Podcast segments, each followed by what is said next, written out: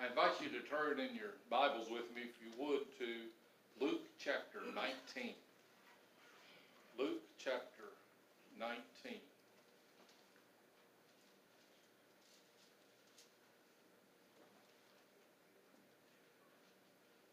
Last week we looked at the Jesus who was meek and lowly. We looked into the heart of Jesus, but we talked about the fact that you just can't look at one side of a person and determine who they are. And like the rest of us, there's more than one side to Jesus. And this morning we're going to look at uh, Luke chapter 19 and see another side of Jesus, another side of our Savior. But a little background may be necessary for us to understand exactly what it is that's going on in this particular uh, chapter in this passage. So, uh, we're not going to go back and read it, but in Luke chapter 9, verse 51, Luke records for us that Jesus said that he, he set his face toward Jerusalem.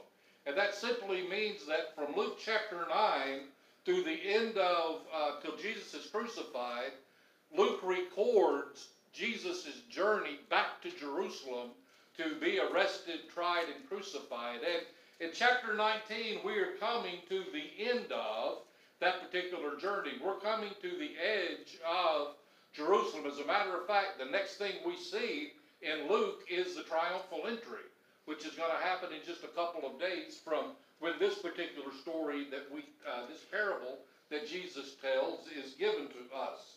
Uh, and so as we look at this parable, the first thing we need to understand is the reason for the parable. And, and that's found in verse 11. But before we break the parable down, let's just read it in its complete setting. Luke 19, verse 11. Now, as they heard these things, he spoke another parable, because he was near Jerusalem and because they thought the kingdom of God would appear immediately. Therefore, he said, A certain nobleman went into a far country to receive for himself a kingdom and to return.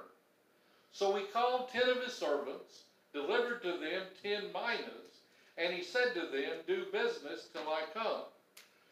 But his citizens hated him and sent a delegation to them, ten minas, and said to them, Do business till I come. But his citizens hated him, and oh, I'm sorry, yeah, but his citizens hated. Hang on just a second. Let me take care of one thing at a time. We'll take care of the microphone. Now we'll go back, we'll pick up in verse uh, 12 again. Therefore he said, A certain nobleman went into a far country to receive for himself a kingdom and to return. So he called ten of his servants, delivered to them ten minas, and said to them, Do business till I come. But his citizens hated him, and sent a delegation after him, saying, We will not have this man to reign over us. And so it was that when he returned, having received the kingdom, he then commanded these servants to whom he had given the money to be called to him, that he might know how much every man had gained by trading. Then came the first, saying, Master, your mina has earned ten minas. And he said to them, Well done, good servant, because you were faithful in very little, have authority over ten cities. And the second came, saying, Master, your mina has earned five minas. Likewise, he said to him, You also be over five cities. Then another came, saying, Master, here's your mina, which I have kept put away in a handkerchief. For I feared you, because you are an austere or a hard or a harsh man. You collect what you did not deposit, and reap what you did not sow. And he said to him, Out of your own mouth I will judge you, you wicked servant. You knew that I was an austere man, collecting what I did not deposit, and reaping what I did not sow. Why then did you not put my money in the bank, that at my coming I might have collected it with interest? And he said to those who stood by, Take the mina from him, and give it to him who has ten minas. But they said to him, Master, he has ten minas. For I say to you that to everyone who has will be given, and from him who does not have, even what he has will be taken away from him. But bring here those enemies of mine who did not want me to reign over them and slay them before me. Before we break this parable down in its parts, we need to ask the question why did Jesus give this parable? Why did Jesus tell his apostles this parable at this time? And verse 11 gives us the answer. Now, as they heard these things, he spake another parable because he was near Jerusalem and because they thought the kingdom of God would appear immediately. As they arrive on the outskirts of Jerusalem, Jesus takes this opportunity to prepare his disciples and his followers for a couple of things. Number one, he wants to prepare them for their imminent arrival in Jerusalem. They are right on the outskirts. They're going to be there very soon. Uh, when they get to Jerusalem, the disciples are going to face a couple of troubling events and a couple of misleading events. The first one is the triumphal entry. We talked about that a second ago, where Jesus comes into Jerusalem on the back of a colt. They lay the palm leaves down and they shout Hosanna to God in the highest, and, and they're basically claiming and proclaiming Jesus to be their king. And, and the apostles and the disciples are going to think, man, this is great. Uh, this is victory. This is what we've been waiting for. Jesus needs to slow them down a little bit and remind them that this is not the final victory. There are still some hurdles to cross. There are still some problems that we're going to be faced. So this triumphal entry in many ways would be misleading. But also, there will be a misleading crucifixion. Just like the triumphal entry was not the final victory, the crucifixion is not the final defeat, right? We know that. Is everybody with me? We know that that wasn't the final defeat. But put yourself in these disciples' shoes. In a week's time, they've seen Jesus declared king, and they've also seen Jesus crucified. So they're at the point, oh man, now what do we do? Now what happens? And, and Jesus is trying to prepare them for that. While Jesus understood that a cross had to come before the crown, his disciples had no clue. They, even though Jesus had been telling them that, it just hadn't stuck. Have you ever had your somebody, your parents, your grandparents, a friend, a boss, tell you something and, and you say, I understand, I get it, but it just really didn't st- sink in? That's kind of what this message, Jesus has told them several times that he is going to be betrayed, he's going to be arrested, he's going to be crucified. And that this had to happen. It's according to Scripture. But they just don't get it.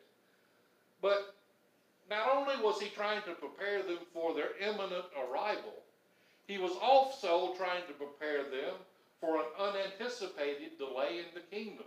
Did you see what Luke said there in verse 11? His disciples thought that the kingdom of God was coming immediately.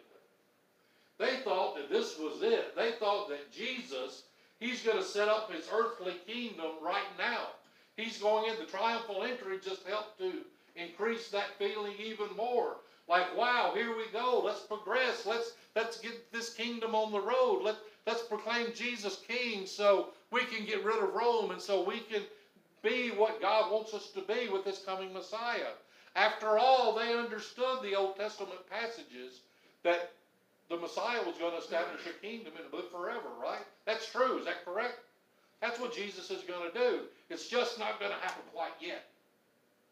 And that's what they were expecting. And Jesus is trying to prepare them for that. So, to help them understand, Jesus tells them about this parable about a man that had to go away to receive a kingdom. And in telling of this parable, he's relating two things. Number one, Jesus has to go away and return. Jesus has to leave this earth for a period of time. And while this language may seem strange to us, it would have been very familiar to his audience there. So if you'll indulge me, we're going to have a little history lesson here. If you don't like history, you can wake up when it's over. I'll wake you up and we'll, we'll start the sermon all over again. But in 39 BC, Herod the Great, uh, who was a supporter of Mark Antony, uh, the Roman general who was in charge of Palestine at the time, when Mark Antony kind of won the wars, inner, inner Roman wars that he was fighting to take power uh, as, as an emperor, Herod the Great left Jerusalem and he traveled to Rome to uh, ask the Roman Senate permission to rule back in Palestine. The way this worked was, even the, the Romans were very wise. Uh, instead of having, even though the, the emperor was the emperor over the whole empire, empire wide, each area had its own king that reported to uh. And our country doesn't work exactly like that. We have a president of the United States, but each state has a governor, right? And in governors, there's mayors, and in and then you get inside a city, there's city managers. There's there's different levels of uh, supervision, different levels of kingship, if we could use that as a word. Well, the Senate voted to allow Herod to be the king over Palestine, and as a matter of fact, they gave him the title King of the Jews. So Herod traveled from Jerusalem to Rome. He got his kingdom, got the authority to rule, got the right to rule, came back to Judea, and with the Roman military and the Roman authority behind him, he slaughtered all of his enemies to secure his kingdom, and Herod the Great was king over Judea. So see how Herod traveled to get his kingdom, had to go away. He got his right to rule. He came back. He slaughtered his enemies, and he was the king. Well, when Herod the Great died in 4 AD, his son Archelaus became the king. Actually, he died in 4 BC, not 4 AD. I've, got the wrong thing in my notes here. But Archelaus took his place, and Archelaus was not the leader that his father was. Herod the Great was a very strong leader. He built, uh, he was known for his uh, architecture. He built the, the Jewish, the Jews had a basic temple. Uh, Herod took this temple and it took him like 40 something years to build the whole magnificent temple complex. Uh, he built cities, military cities. He was very well known for his leadership and his, uh, his architectural ability. But when he died, his son was not his father's king. The people did not like Archelaus, and let me tell you why. While Herod the Great was ruling, he, his son Archelaus was one of the governors underneath him, and he was over Jerusalem. And oh, the first Pentecost that Archelaus was on in, in charge of Jerusalem, he wanted to set a precedent, so he took 3,000 Jews and slaughtered them uh, on Pentecost, uh, on Passover rather. And so that is why the people didn't like him. They had every right not to like him. But when, Ar- when Herod the Great died, Archelaus wanted the throne. And so he too goes to Rome to ask Rome's permission to be king of the Jews. Well, the Jews sent a delegation. Does that sound familiar, what we read in our parable here? They sent a delegation along that followed him all the way there. And they told the the emperor who was Augustus at the time. He was Octavian before he became uh, the, the, emperor, but now he's Augustus Caesar. Uh, he, he said, I want to rule. The people said, we do not want this man to rule over us. But the Senate voted to let Archelaus rule. However, they did not give him the title King of the Jews. They gave that title to Herod the Great. They gave the title Tetrarch to his son Archelaus. So when you read the Gospels, sometimes it'll say Herod the Tetrarch. It's talking about Archelaus. That's a different. It's a different name, a different, uh, different title. Archelaus did not have the title king. Basically, the Roman Senate said, if you want to be king, you want that title, you got to earn it. And you've got to get the people's respect and the people's willingness to follow. Uh, because generally, if the people aren't willing to follow, you're not going to be a very successful king, right? So, Jesus uses very common language to give his parable. Even though we don't understand that, you know, we elect our leaders and that's the way it goes. In this day and age, the king had to go away to get his right to rule, and then he would come back and he would take care of his uh, his people, so or his enemies rather. So the first thing that Jesus was teaching his apostles, or trying to teach them and his followers, was that he had to go away. This kingdom wasn't coming right now. It's going to be in the future. It's going to be in a little while. Now, we understand that this kingdom didn't happen immediately, right? We're in 2021 and it still hasn't happened. Jesus still hasn't set up his earthly kingdom, but he will. That time's coming in, in the future. But we understand that not only did Jesus have to go away, Jesus is also telling his apostles with this parable that their view of the kingdom was too small. They thought the kingdom was just going to be for the Israelites, right? They thought it was going to be an Israel only club. That only Israel could be in this king. Everybody else, kingdom, everybody else, y'all are, y'all are just out of luck. Kind of like when uh, we were growing up and, you know, boys had their little boys club and, and the girls had their little girls club and boys couldn't come into little girls club and girls couldn't come to little boys club. These apostles and Jesus' followers thought that Jesus had an Israel only kingdom in mind. Jesus was going to have to teach them that Jesus has a much bigger agenda. Jesus' agenda, and aren't you thankful that it's this way? Jesus' agenda was not just Israel. It was not just Judah. It was not just Palestine, but it was worldwide.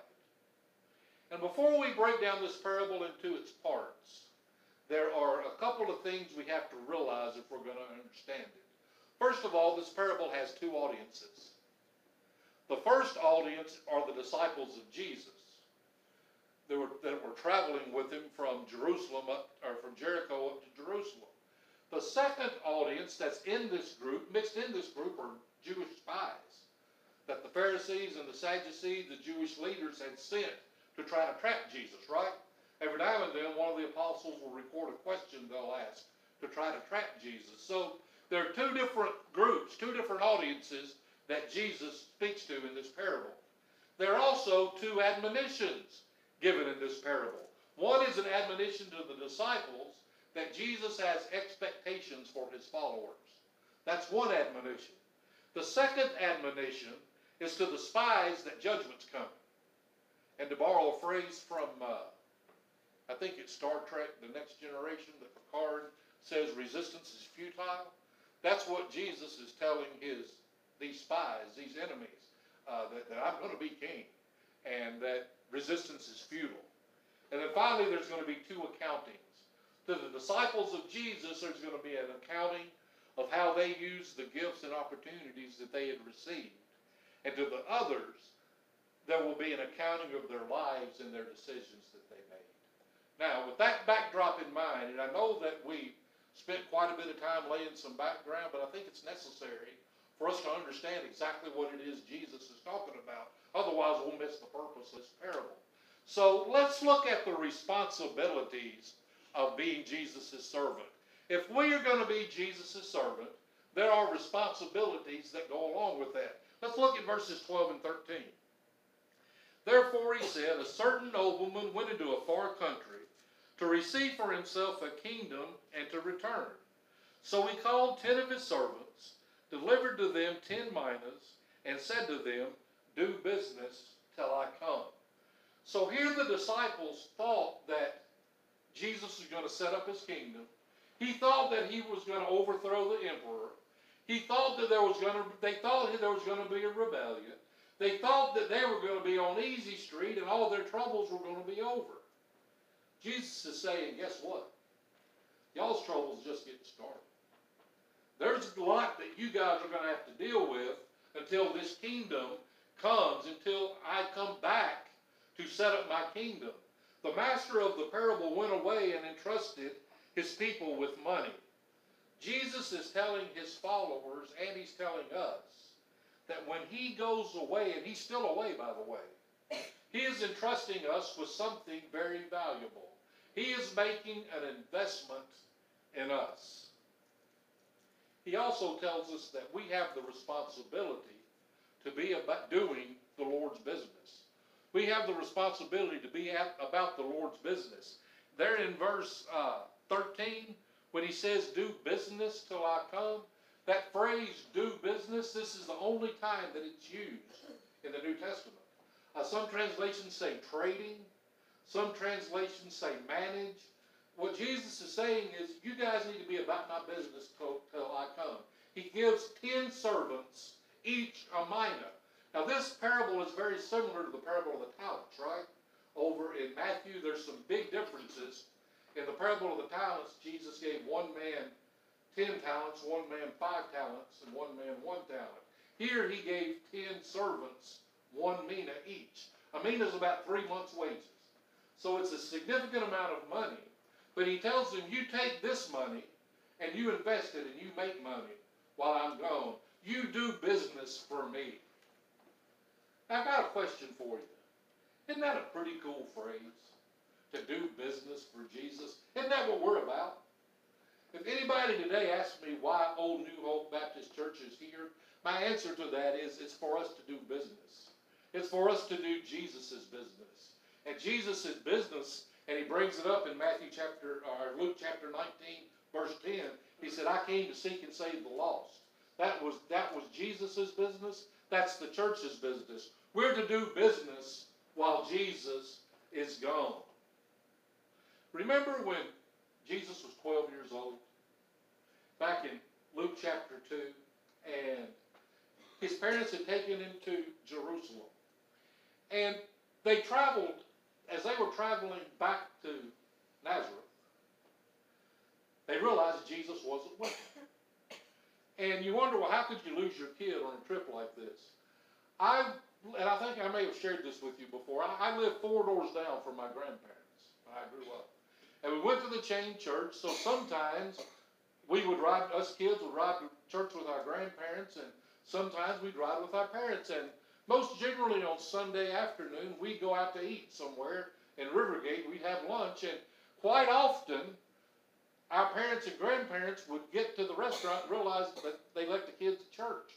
Because one, my parents thought I was with my grandparents, my grandparents thought I was with my parents, and of course there weren't cell phones in those days, so you couldn't just call, they just assumed. And so here they'd come back to church, and there we were, just kind of hanging out till mom and dad got back. So I, I, it's easy to, Jesus' parents probably thought he was with Aunt Shirley or Uncle Joe. Well, they realized a few days out that Jesus isn't with them. And so they go back to Jerusalem and, and they find Jesus of all places in the temple. And he's instructing and and Mary basically says, What are you doing? You scared your father to death. You know how that conversation goes. And in verse 49 of Luke chapter 2, Jesus says, Don't you know I have to be about my father's business? Jesus, even at 12 years old, he had priorities. He knew why he was here. He was here to do his father's business. And y'all, as much as I love coming to church and worshiping with all of us, and we sing and we pray and we teach and we learn, the reason why we are here today is to do business for the Lord, to do business for Jesus. We have a responsibility every day. We're to use the investment Jesus has invested in us. Now, in the parable, the nobleman invested a mina, three months' wages. You know what Jesus has invested in us? His Holy Spirit. He's vested himself in us. And it's our job, while he's gone away, to do business for Jesus. We are open for business. Our question is, how are we spending our day? Are we busy building his kingdom? Or are we busy building our kingdom? Are we making much of Him? Or are we making much of ourselves? Y'all listen to me. If you've been asleep till now, come on back.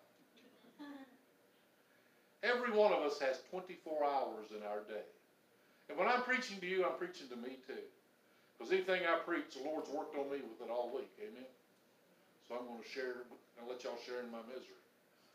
We all have 24 hours in a day, right? Every day, God's going to put people in our path that need to know about. They're hurting. They're scared. They don't know what to do. They don't know where to go. They don't know where to look. And right now, we are open for business. But there's coming a day. One day, we won't be open for business. One day, we'll never unlock the door that opens up another day.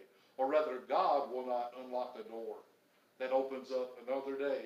One day, and only God knows when that day will be, God's going to put a sign in our window that says closed. And at that point in time, I'm going to be face to face with the second thing I must accept if I'm a servant of the Lord. I have to accept His responsibility of being His servant, doing business for Him, I also have to accept the rewards of being a faithful servant. Verses 15 to 19. And so it was that when he returned, having received the kingdom, he then commanded these servants to whom he had given the money to be called to him that he might know how much every man had gained by trading. Then came the first, saying, Master, your mina has earned ten minas. And he said to him, Well done, good servant, because you were faithful in very little, have authority over ten cities. And the second came, saying, Master, your mina has earned five minas. Likewise he said to him, You also be over five cities. In this parable, Jesus tells his audience that one day the king's going to come back. The nobleman's going to come back. He's going to come back as king. And when he does, there's going to be an audit. And this audit is very straightforward. The faithful servants present what they've accomplished with the investment that the nobleman made in them. As a reward, they're given leadership positions in the kingdom. The one fellow very respectfully says, Lord, your mina. It's not his mina. He, he recognized it was the Lord's mina. He said, Your mina has made ten more minas. And Jesus says, Well done, good servant. You're going to rule over ten cities. Same thing happens with the five mina guy. He says, Your mina's made five minas. Jesus says, Well done. You rule over five. This parable is symbolic for a very literal, very real event. When Jesus comes back in the clouds for his church, the next thing is go that's going to happen is found in 2 Corinthians 5.10. Look over there. Keep your finger here in Luke 19. Look at 2 Corinthians 5 and verse 10.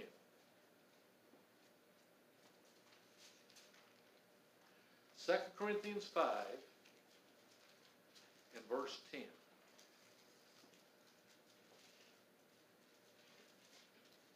For we must all appear before the judgment seat of Christ, that each one may receive the things done in the body, according to what he has done, whether good or bad. This judgment seat of Christ, this is for Christians. This judgment is for Christ followers. This is not the judgment, the sheep and the goats, where they're separated into heaven and hell. This judgment is for his servants.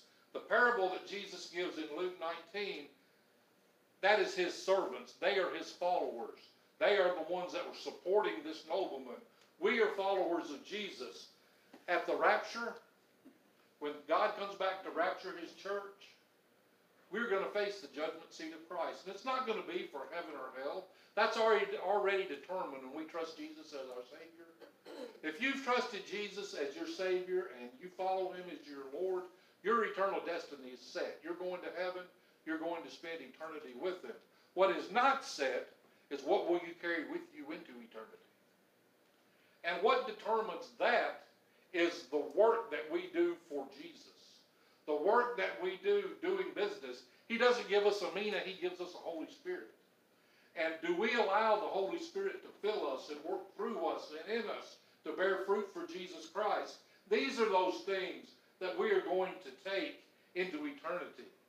When Christians face the Lord in judgment, the Lord, the nobleman's going to be asking an account.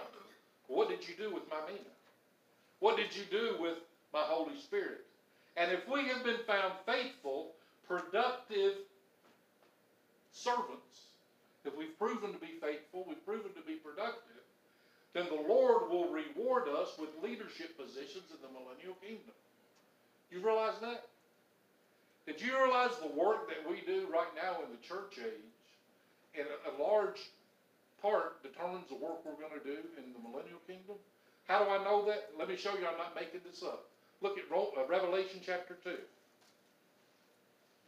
Revelation chapter 2.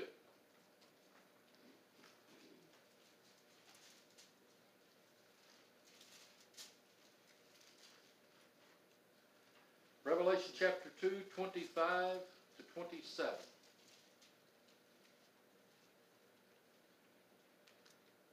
Now to you I say, and to the rest in Thyatira, as many as do not have this doctrine, who have not known the depths of Satan, as they say, I will put on to you no other burden.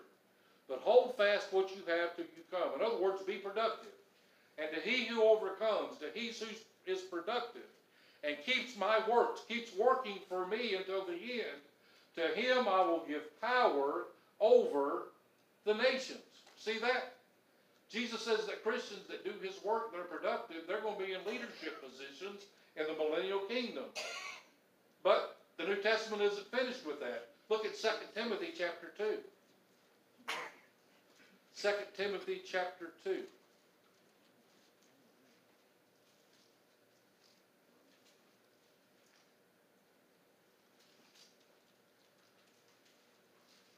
Second Timothy chapter 2 verse 12.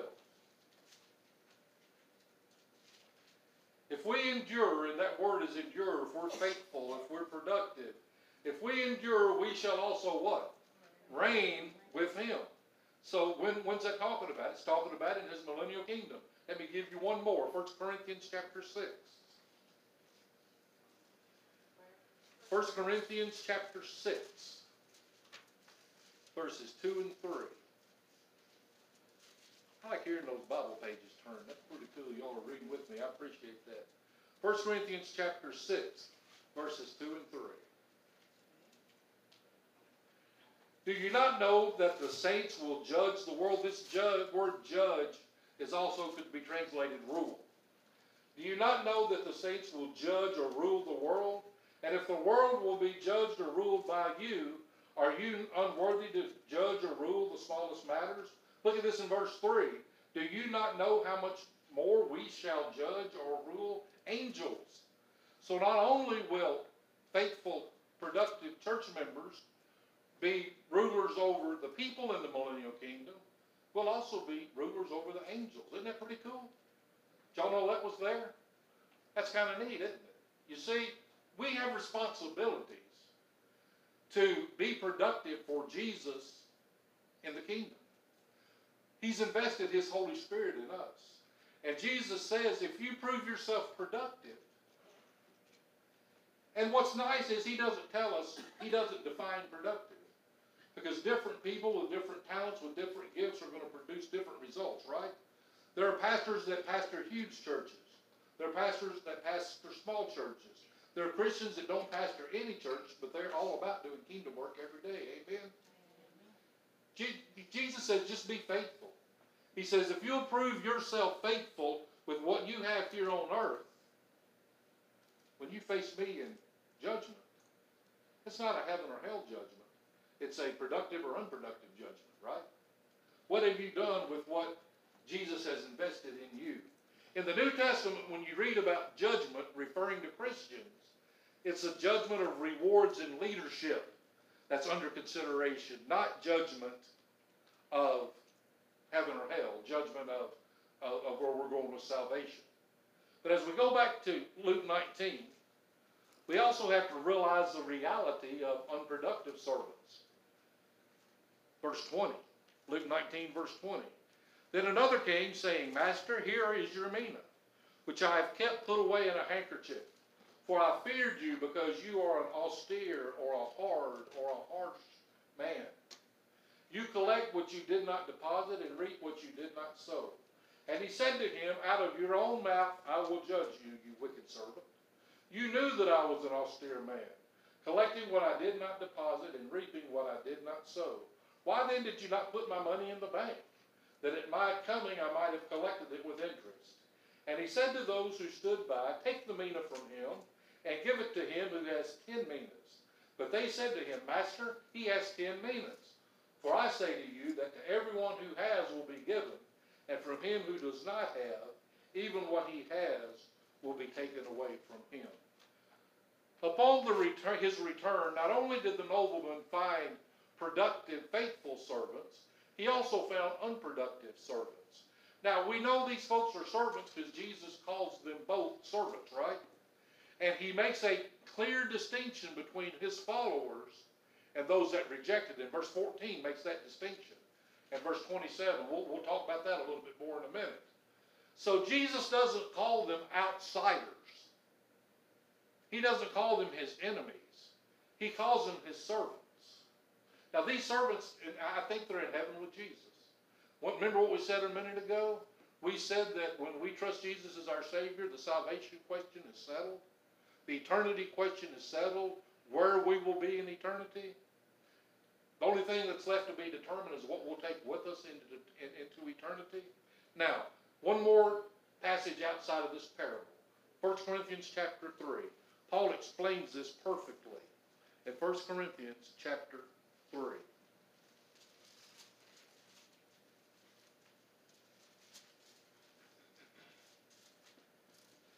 And let's start reading at verse 10.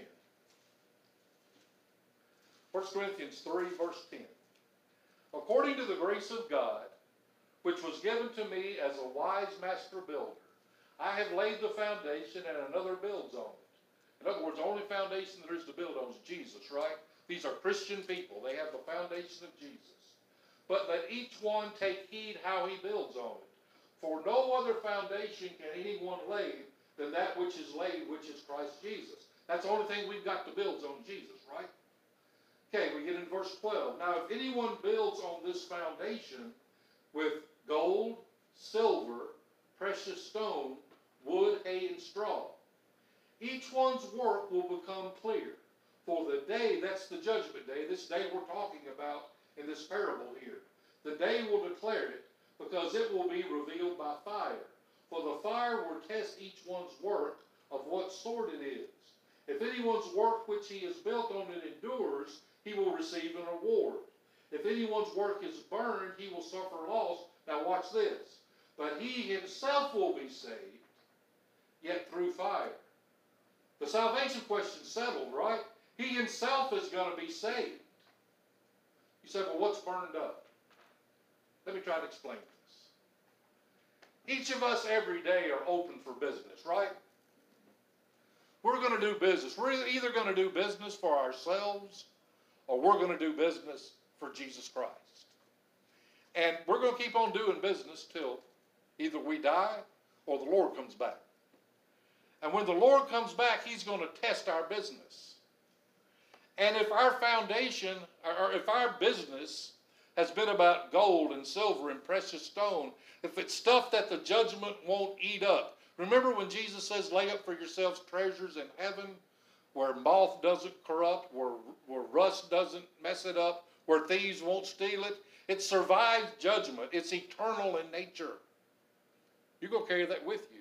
Just like the minas, if you've been faithful, God's going to say, You've been, fa-. Jesus is going to say, You've been faithful in little. Now you be faithful in much. If we've been busy building our kingdom, our reputation, our stuff, we can't take that with us. It burns up. Now we're going to be there.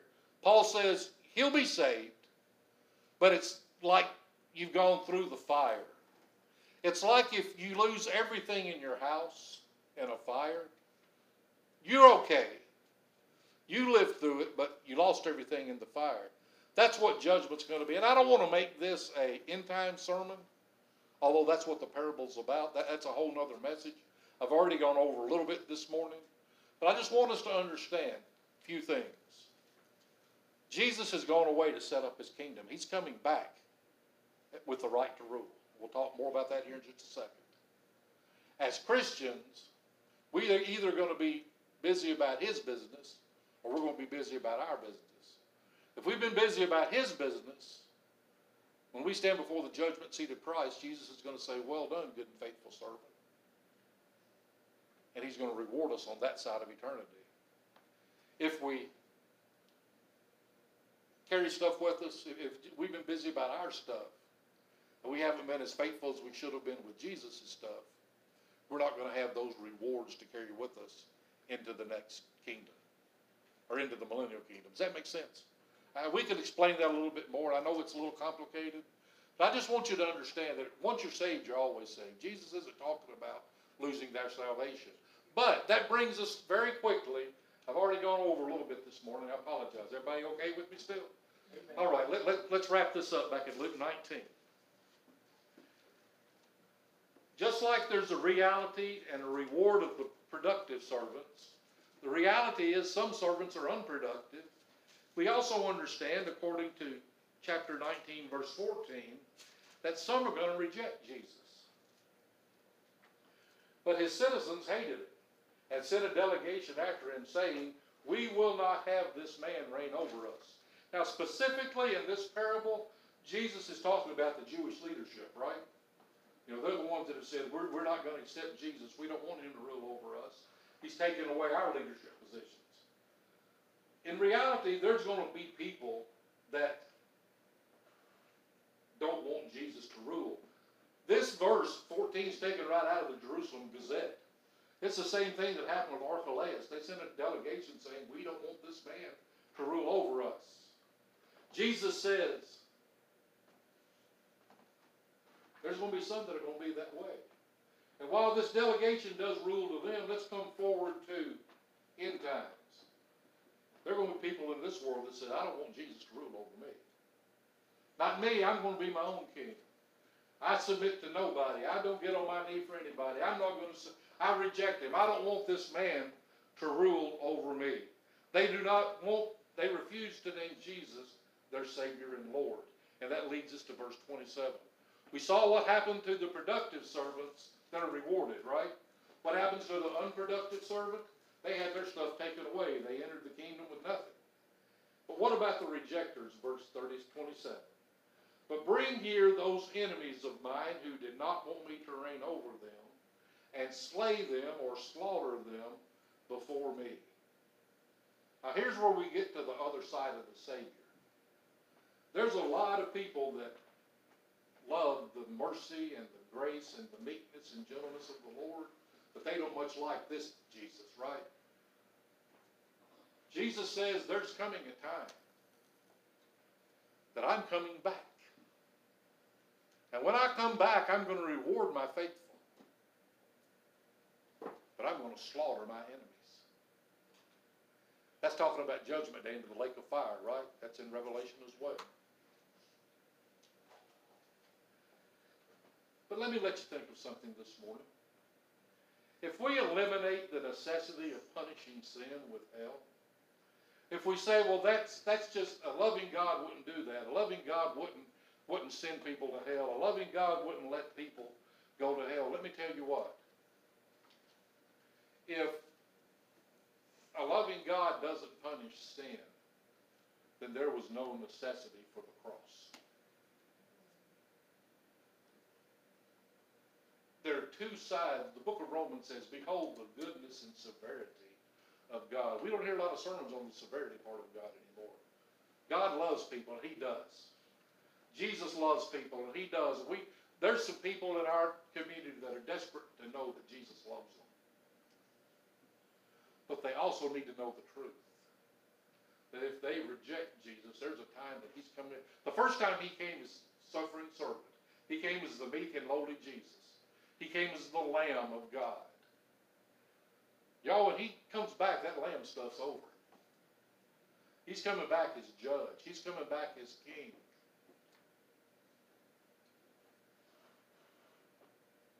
Where are you in this story? Did you know that all of us are in this parable today? You are either a faithful servant, an unproductive servant, or you're a rejecter who's rejected Jesus. Can I let you in on a secret?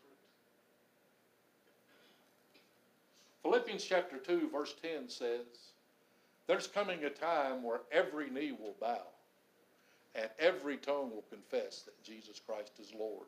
The only question is, what side of eternity is that going to be for you? You may reject Jesus as Lord right now, but one day You'll acknowledge Him as Savior and Lord. Your knee will bow. But if you wait to the other side of eternity, it's going to be too late. Because Jesus says, You bring my enemies. They recognize He's the King, they recognize He has authority over them, and He slaughters them. He sends them to hell. Now, how do you, you say, Well, how do I determine which group I'm in? There's one simple question to ask yourself. Will you today have Jesus rule over you? Will you put him on the throne of your life? Because I've said this before and I'll say it again there's only two people that can be on the throne of your life either Jesus or you. And one day you will give up the seat on your throne. Amen. Let's pray. Our Father in heaven, thank you for loving us. And thank you for this message this morning of the Minas. And I pray that you would have your Holy Spirit examine our hearts this morning and peel back our hearts like a layer of an onion, Father, and show us and reveal to us where we are when it comes to our relationship with you. Father, I pray that your Holy Spirit will convict us this morning. I pray that your Holy Spirit will teach us and show us and guide us. And I pray that your Holy Spirit would give us the conviction to change those things in our lives that need to be changed.